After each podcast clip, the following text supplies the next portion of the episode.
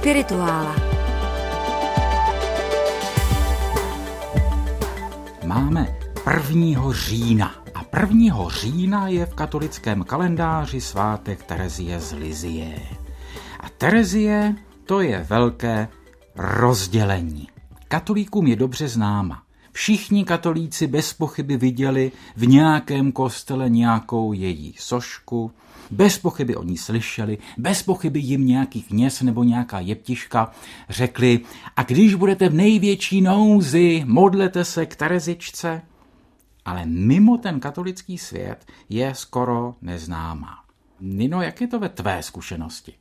Já jsem si tu zkušenost oživila teď jejími knížkami a vlastně jsem si z toho vzala dvě věci, které jsou právě teď pro mě aktuální nebo celoživotně aktuální a sice, že jí jednoho dne došlo, že je dobré nemyslet na to, aby se ona cítila dobře, ale aby se s ní cítili a naplňovala potřeby těch druhých.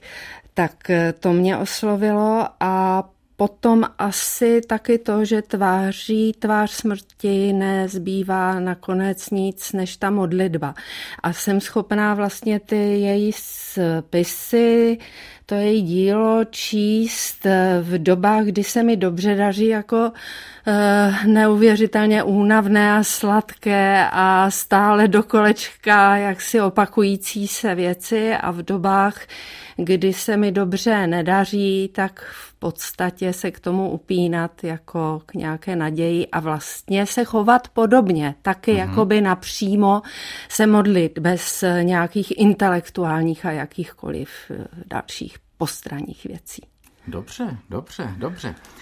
Tak a stručná fakta.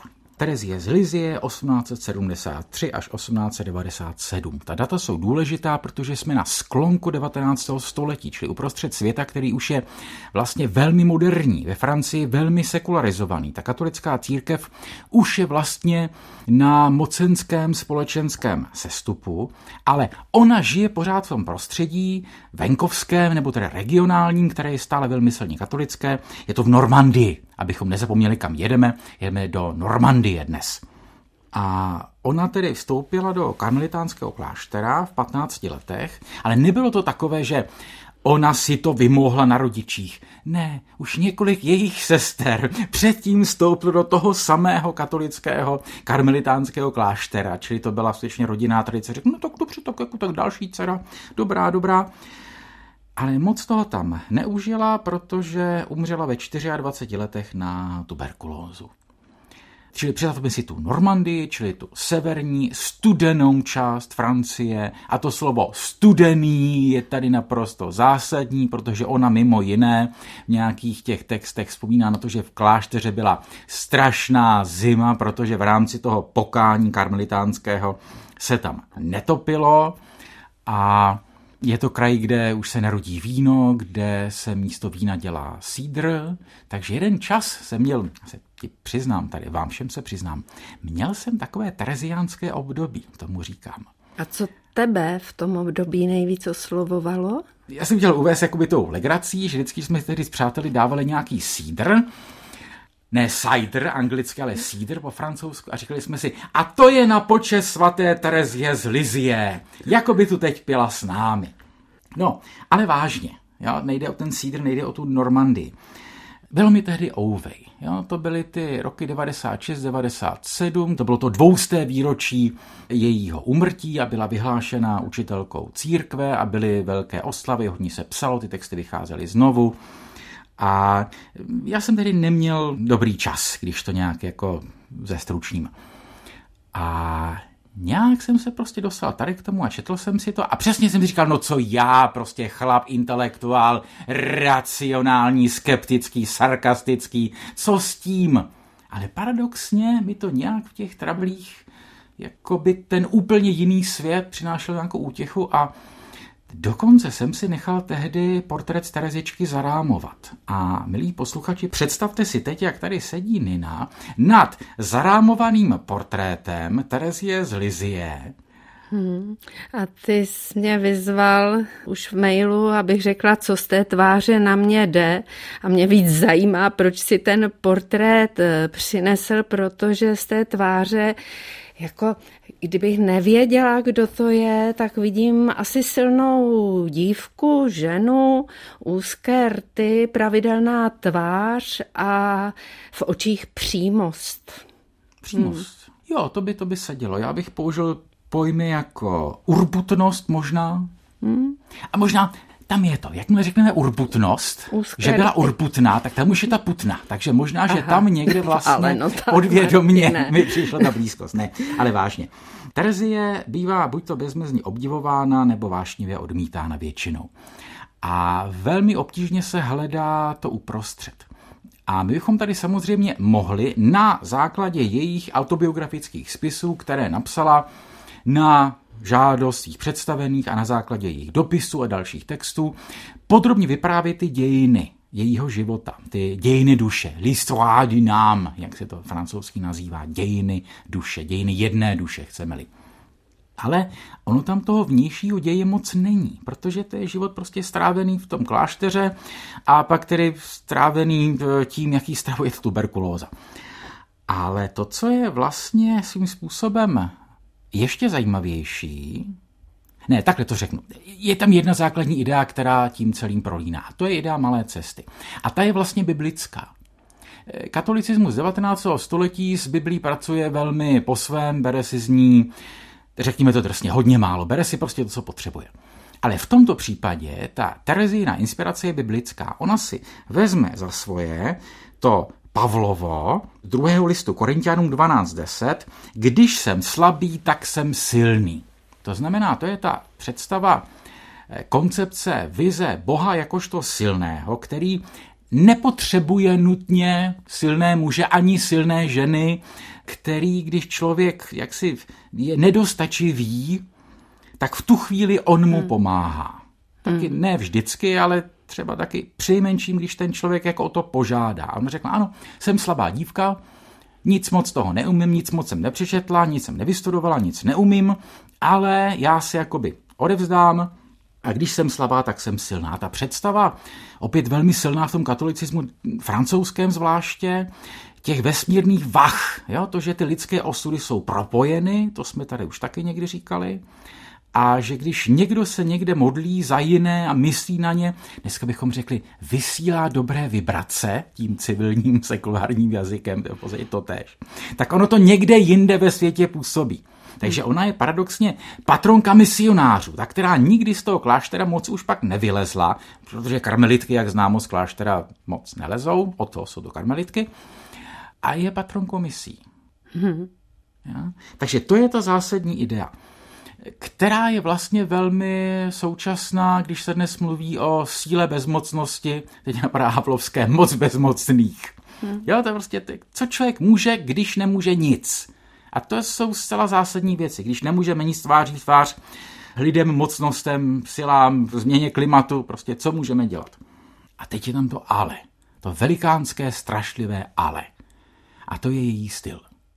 Čili ona jako duchovní osoba je skutečně strašně zajímavá. Je velká. Malá Terezie takzvaná, na rozdíl od Terezie velké, Terezie z Avily.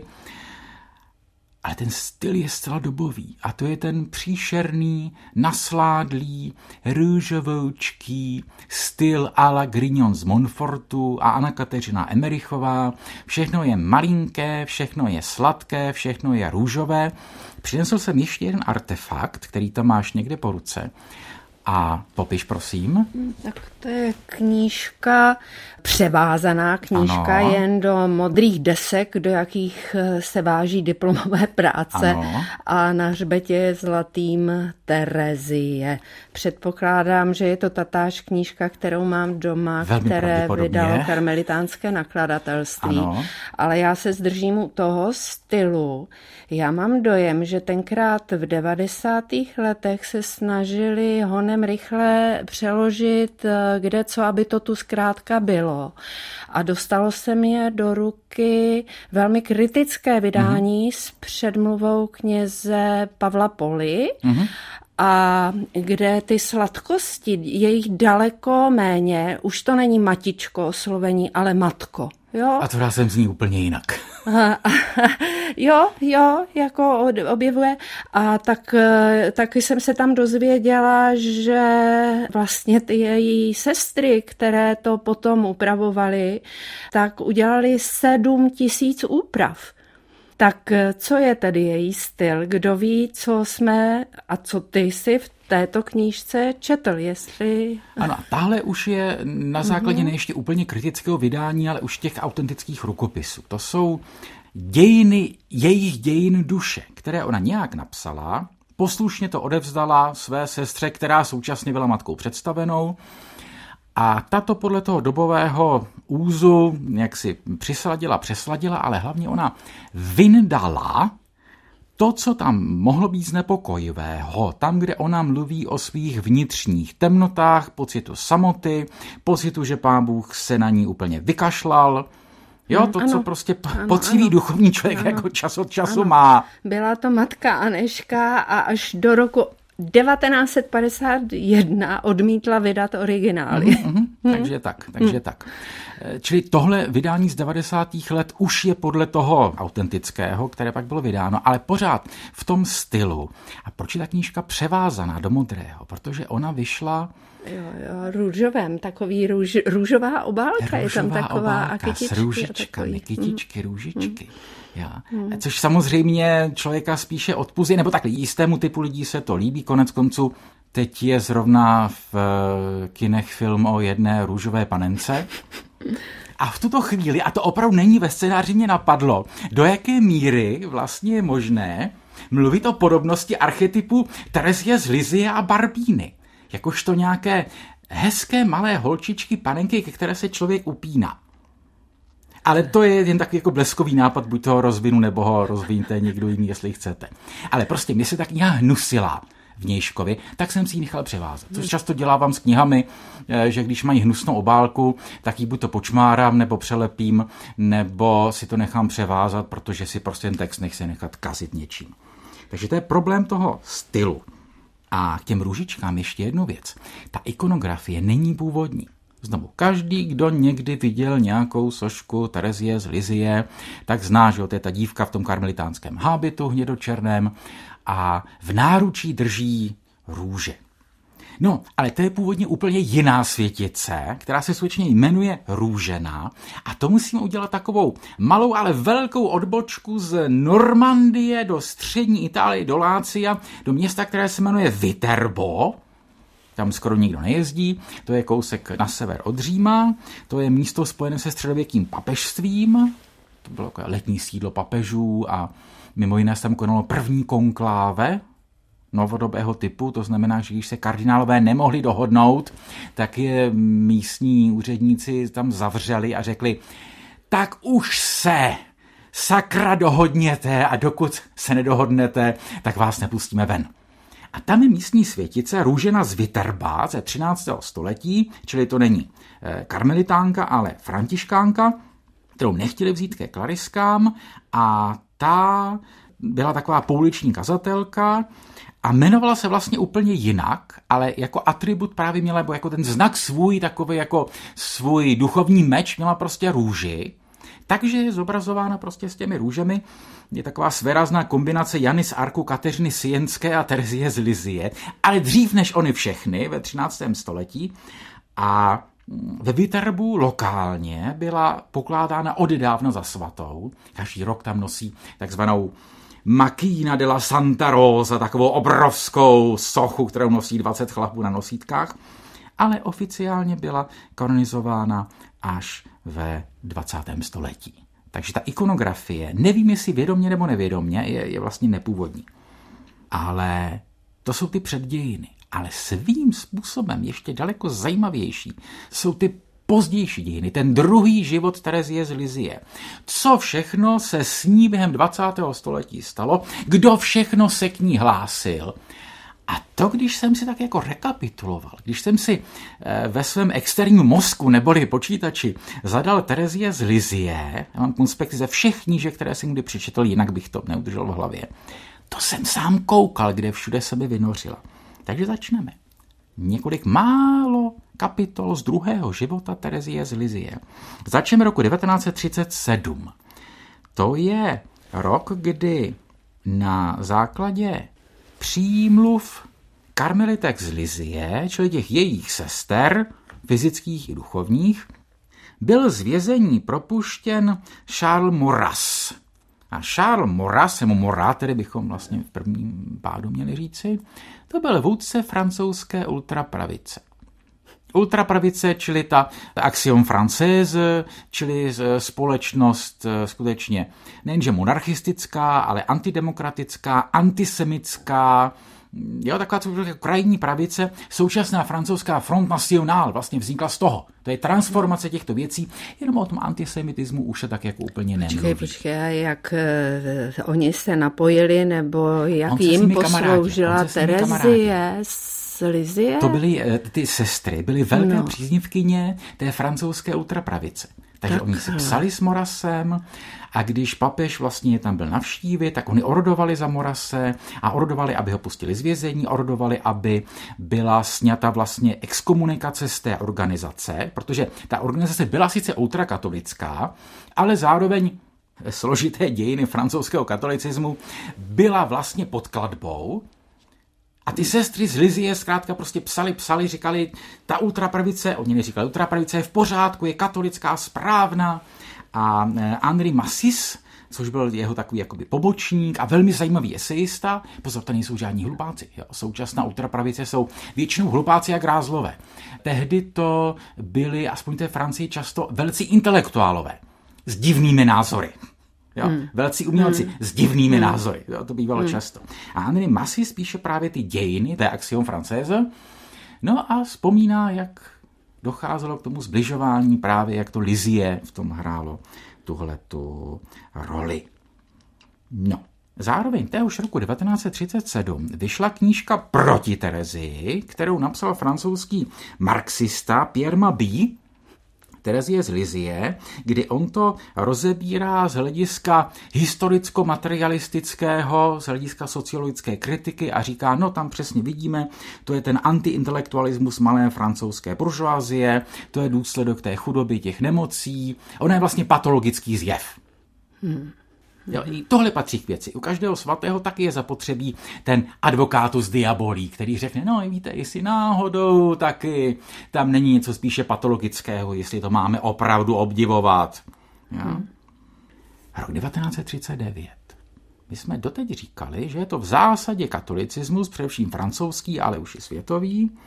A roku 1939 rakouský židovský spisovatel Josef Roth zapojí Terezii do své legendy o svatém Pianovi. Ano, a tu jsem si znovu oživila a stálo to za to, protože tam dá čerstvě konvertovaný křesťan pod vlivem eh, téhleté Terezičky, tak dá bezdomovci, kterého potká v Paříži, 200 franků. Tak ten je úplně z toho vedle, je to alkoholik a doteď byl jaksi obdarováván maximálně dvěma franky. A e, když se ptá, jak mu to vrátí, kde mu to vrátí, tak e, onen muž praví, vraťte je do kaple, kde má svatá Terezička e, sochu, jí to dlužíte. No a svatý Pian, tak se vlastně jmenuje podle Rota, tak peníze utrácí. Utrácí je jednak... je to alkoholik. Za... Tak... Ano, ale tam je hodně zajímavé to, jak je utrácí za věci potřebné a stává se, jak ho to poličťuje, jak mm. najednou první, co udělá, je, že se jde oholit a vidí svoji tvář úplně jinou. Koupí si ten oblek, jede taxíkem nebo spí v hotelu a stává se jakoby jiným člověkem, ale protože je to ten pijan, tak samozřejmě ta utrácí taky za ty eh, holky a eh, za neřesti a propíjí to A je ohromně zábavné sledovat, jak on to vždycky jako utratí a naskytne se nová příležitost a dostane někde dalších 200 franků a znovu jde do toho a zase Rod popisuje, jak se to děje dále. Mě tam zaujala moc věta, na nic si lidé nezvyknou tak snadno jako na zázrak. Takže on ty zázraky a ty peníze přibírá, no a když konečně se vydá, že je vrátí, tak ho klepne, umírá a jeho poslední slova, to už si mi poslal ve scénáři, ano, z něj... Ano, prosím. Položí ubohého Andrease v sakristii, chudák už ani nemůže mluvit, rukou jen naznačí, jako by chtěl sáhnout do levé náprsní kapsy kabátu. Má tam schované peníze, dluh malé věřitelce. Slečno Terezo, zašeptá, naposled vydechne a zemře. Kdyby nám všem pianům pán Bůh dopřál tak lehkou a tak krásnou smrt, komentuje Josef Rot. Který o alkoholismu také věděl svoje samozřejmě. Čili prosím, toto nemá být výzva k nadměrnému popíjení alkoholu. To je poukaz právě k takovému tomu zvláštnímu pomezí toho reálného i reálného, to, že zázraky se jako mohou dít, ale nějak obvykle jinak, než když je u toho nějaká komise, která je zkoumá je prostě rod na pomezí. Ostatně rod i na pomezí toho židovského katolického světa. Když rod v Paříži umřel, tak se pohádali židi s katolíky, jak má být vlastně pohřben. Ale to je jiný příběh, o tom třeba někdy jindy. Jedeme dál. Rok 1956 byly vydány Faximilově a o rok později i ve čtenářském vydání ty skutečné Terezíny spisy. To znamená to, o čem jsme už tady trošku mluvili, to, jak ty sestry se tomu bránili, a čili teprve tím rokem 56 začíná jakoby to objevování Terezie i pro lidi, které předtím ta ikonografie a ta sladkost těch textů, jak si mohla snadno odpuzovat.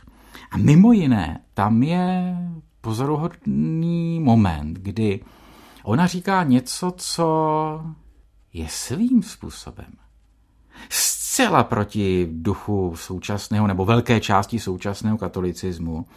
Ona říká, že cítí kněžské povolání.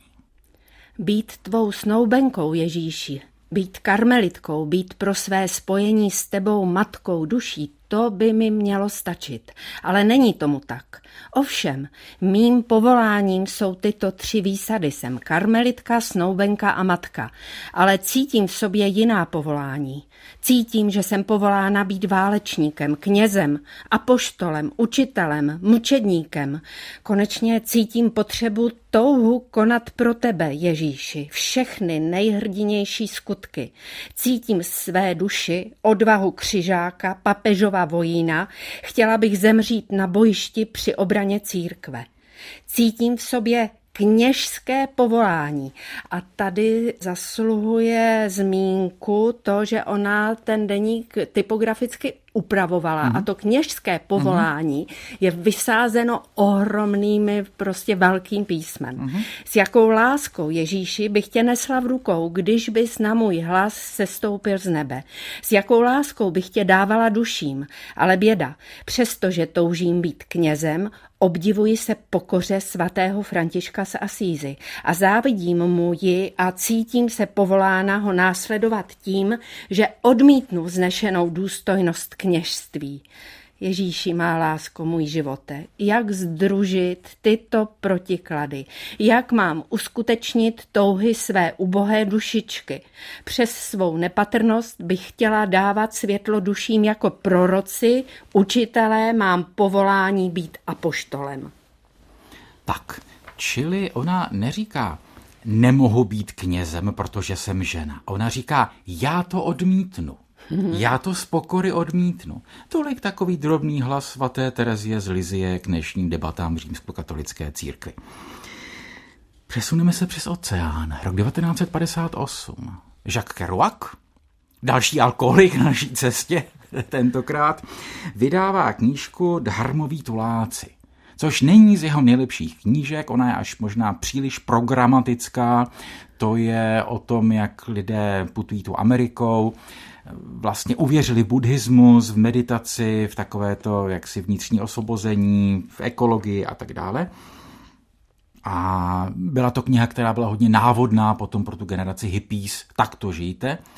A tam je drobná epizodní postavička Vandráka svatý Terezy. Jo, čili dalšího zase nějakého divného tuláka, alkoholika, který se toulá světem a ta jeho jako duchovní vůdkyně, podle které on se orientuje, je prostě zase Terezie z Lizie. A myslíš, že máme čas ještě na ukázku? Možná, že ne. Možná, že no. tu si každý může konec konců, darmoví tuláci jsou k mání, tu si každý může přečíst. A je to hned na začátku. Najděte to hned na začátku.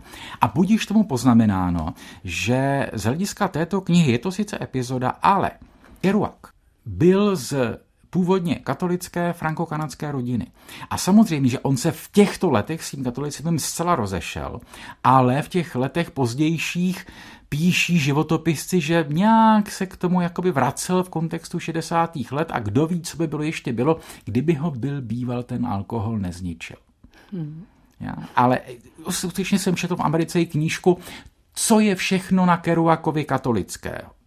A je to víc, než bychom si mysleli rok 1970, vychází dosud nejhlubší teologický spis o ní, který napsal Hans Urs von Balthasar.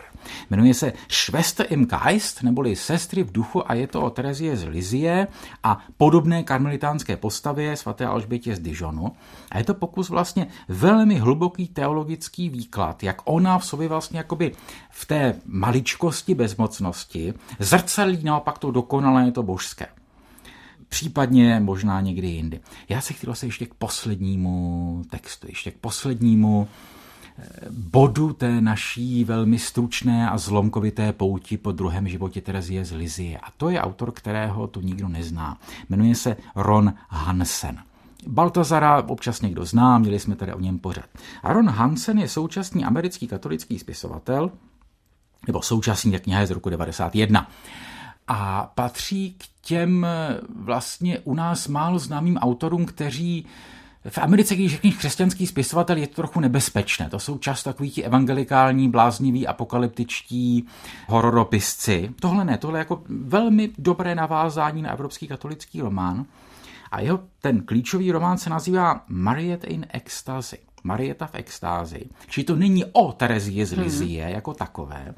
To je román o dívce, která se jí trochu podobá, ale ne, že já chci být jako Terezie, ona se jí prostě podobá. Eh, vstoupí do kláštera, ta realita kláštera je zobrazována velmi drsně, bez jakékoliv sladkosti, včetně té zimy, mimo jiné.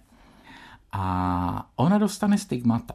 Jo, čili takové ty prostě zázračné rány na rukou. A teď ji vyšetřují, je to pravda, není to pravda.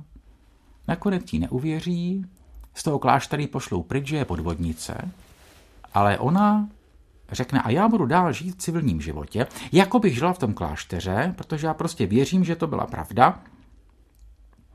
A ten autor nám neřekne, byla nebo nebyla, je to holka jenom bláznivá, nebo skutečně se jí to stalo, ale zůstává z tohoto přesvědčení a já budu žít jako Terezie z Lizie i bez toho kláštera.